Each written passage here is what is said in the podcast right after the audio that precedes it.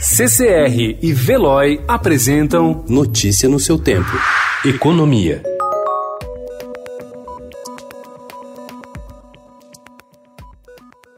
O Palácio do Planalto informou na noite de ontem que pedirá ao Congresso Nacional o reconhecimento do estado de calamidade pública para ampliar os gastos com o objetivo de enfrentar a pandemia do novo coronavírus. O governo Jair Bolsonaro, em nota, justificou que a medida garantirá recursos para a proteção da saúde e empregos dos brasileiros diante da perspectiva de queda de arrecadação. Se aprovada, a medida terá efeito até 31 de dezembro de 2020.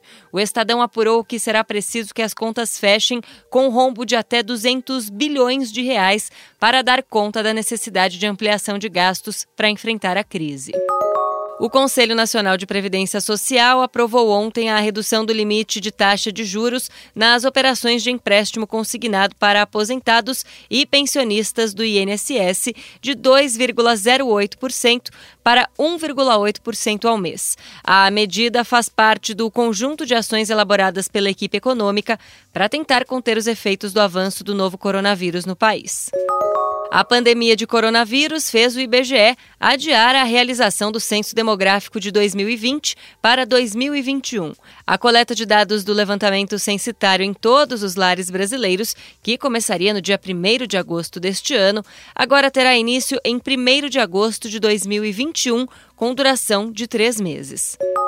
O governo Donald Trump anunciou ontem que vai propor um pacote de estímulo de 850 bilhões de dólares, o equivalente a mais de 4,2 trilhões de reais, para evitar que a economia americana entre em colapso com o avanço da pandemia do coronavírus. As medidas incluem distribuição de cheques aos americanos, que poderão ser no valor de mil dólares, que o governo pretende enviar dentro de duas semanas. Notícia no seu tempo. Oferecimento CCR e Veloy.